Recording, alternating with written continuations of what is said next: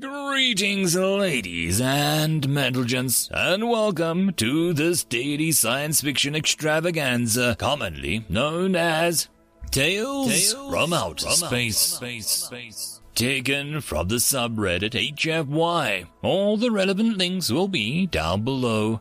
And, as always, I hope that you enjoy. And if you do, please consider supporting the channel. On to the science fiction. Story number one Freedom or Death, written by Sam G789. A good deal of meaning is lost in translation, and humanity's absurd amount of synonyms made them no exception. To the despair of xenolinguists around the galaxy, there was many human concepts that simply could not be explained or reasoned through translators. Many simply couldn't fathom why a human seemingly redundant speech could inspire other humans to knowingly sacrifice their lives for an idea or a principle. Words held such influence with humans, and yet the language seemed to utter nonsense. The pen held more influence over humanity than the sword.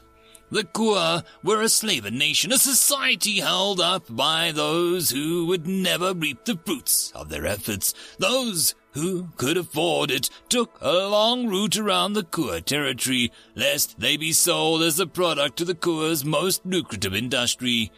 Humanity, a relatively new player on the galactic stage, seemed to be the perfect slave, strong physically, but with no apparent natural weapons.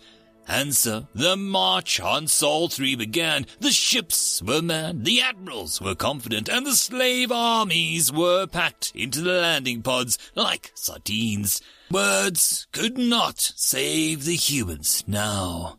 The Kua fleet soon arrived at the doorstep of humanity. The human fleet was there to meet them. The Kua admiral spoke over the video comms. Humans! Your species will be brought to the Kua homeworld to work for the Grand Collective. Your species, is a nation, will be dissolved, but you will survive. The human admiral stood tall as if to face the much larger Kua counterpart. If he was intimidated in the slightest, he didn't show it. I would burn the earth to the ground myself, for I saw it under your control.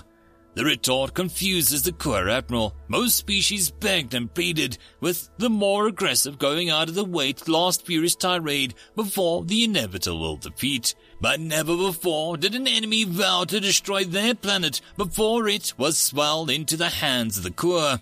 Humans, you have no other option. Submission or death. The human admiral wasted no time in his response. I choose death. The Kua Admiral. Silence prompted the human to continue. Freedom or death, Kua. If we raise our hands to greet the shackles, our species may continue its survival, but we wouldn't really be living. Kua's translators detected survival and living as essentially the same thing. You speak of the two of the same human. Perhaps your species is less intelligent than previously thought. No! That's where you're wrong, Kua. I'd rather see my species go out in a blaze of glory than peak of existence than watch it suffer eternally. The Kua Admiral fumed. You choose death, human. So be it. First your fleet will perish, then your species. The Admiral simply switched off the comms, spoke his command, and watched the first volley of fire travel towards his fleet.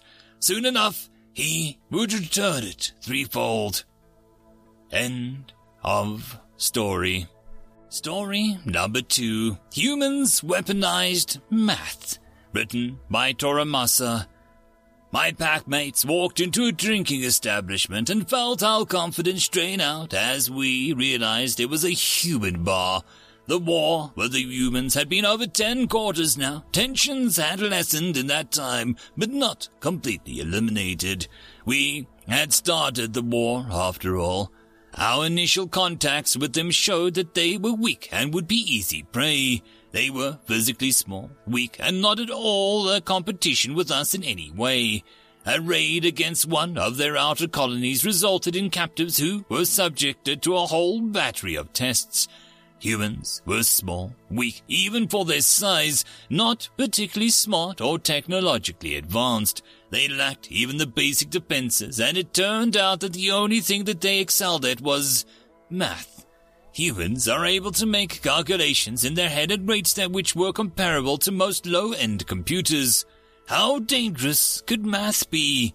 They used mass weapons. Civilized worlds used laser weapons with no drag, no issues with spin, gravity, or other factors. Since lasers travel at the speed of light, ranges at which targets could be struck without computational or predictive algorithmic aids was significantly longer. Reflective armors had become the standard body defense across the galaxy. That they provided no appreciable kinetic defense was judged irrelevant given that they would be engaging the humans at ranges far beyond what they could hit with their pitiful weapons. In space, we were initially superior. Our ships were technically more advanced and won initial skirmishes, but the adaptability of humans was impressive. The real horror came when the ground combat was engaged. I remember my birth pack and I were a thousand meters from the human lines, and we believed that we were practically untouchable. There were no reports of heavy weaponry or other long-range weapons to be concerned about. The Shklaw's head exploded. I remember being stunned at the suddenness and how it happened without the sound. Then there was a report of a human gun. We were all incredulous. Of the twelve of us we sat out in our first combat mission, eight managed to get to cover and call air support. Most of the engagements with the humans went this way. In traditional conflicts, laser weapons were most effective at ranges of about 500 meters, meaning that we could detect our opponents and they us. Humans fought from ambush. Battles were always one-sided. If we caught the humans unaware or able to close without being detected, they died to their last. The fighting in space quickly came to a dead heat. Human ingenuity and willingness to fight in space that made traditional targeting difficult or impossible became common. Humans developed weapons entirely designed around confusing and disrupt- disrupting laser designation and targeting systems. Likewise, on the ground, humans began to deploy smoke, which made our laser weapons nearly useless, and, more frighteningly, a grenade they called a flashbang. Because of their weak senses, these devices merely stunned them. Our significantly more developed senses were much more harshly impacted. There are many veterans who are blind and deaf because of those devices. I was fortunate enough to have been shielded by the one that was set off and rendered me unconscious. On the surface, things were not even close. We were so slow to develop ballistic armors, despite our advanced weaponry. We could only take up or hold a piece of land that we were willing to expend prodigious amounts of lives and accomplish such a task. Humans were able to track, shoot, and hit targets at ranges far beyond what we could with even our laser weapons. It was also not uncommon for us to have our own weapons turned against us, which made things even more precarious. The ability of a human sniper to hit targets with what was for them advanced targeting arrays was insane. You might imagine that our more advanced armored vehicles would provide respite. They did not. Humans had something that we had never considered indirect fire. Their ability to arc shells from over the horizon and onto our positions was something that we were unprepared for. Anti-missile systems were highly effective at detecting launches, but they could do nothing to stop the inert solid chunk of metal from its directed course. The war was over, and everyone was glad for that. We would not show disrespect or fear by walking out of the human establishment. Humans were generous to us, and while they remain tensions, the hope of lasting peace is starting to seem realistic. My pack and I took an empty table and ordered food and drink from the Cerulean who was waiting tables. We watched with interest as a group of humans played a game of some sort. It appeared to involve fine motor control, striking a small white ball with the goal of putting other colored balls in holes at the corner of the center of the table. The humans invited us over, challenging us to a friendly game. I smiled at my pack mates. Apparently, the humans had already forgotten that our fine muscle control was far superior to theirs. End of story. Story number three. A very bad idea written by Tamwin5. Wooklash let her brain case repeatedly hit the desk in front of her. She had done it before, the human gesture being the only way to communicate the incredible stupidity that she had just heard. The fact that the gesture had been instinctive meant that she spent too much time with the humans. No, no, no, no, no, and oh, in case you were wondering, no! Jim, across from her, shrugged. It's not that bad of an idea. You are trying to vassalize a devouring swarm, unending hunger, one mind united in purpose, scours life clean off planets, killed half of the stellar cluster. Did you suddenly forget what we spent the last twenty years doing? I, um, talked to some eggheads behind the idea. It'll be fine. Trust me. Jim made another dismissive gesture. The last time I heard a human say that it'll be fine, we were hot dropping onto a hive nexus. So no, I will not be trusting you or your much smarter friends. But, um, we did get out of that one just fine. Hop in, bang, bang, bang, plant charges, and run like hell. Jim helpfully made a finger guns to illustrate his performance. Worked like a charm. I technically escaped with all my limbs. Wooklash crossed her three remaining graspers in front of her and another human gesture. Jim frowned as if noticing the missing limb for the first time. Well, you guys can grow them back anyways. No, we can't. We aren't glooping starfish. Jim nodded sagely. It's the eyes that give you away. Wooklash uncrossed graspers and fur not at all like starfish body. In any case, this is the worst idea any human has come up with ever. Even the Holland Protocol.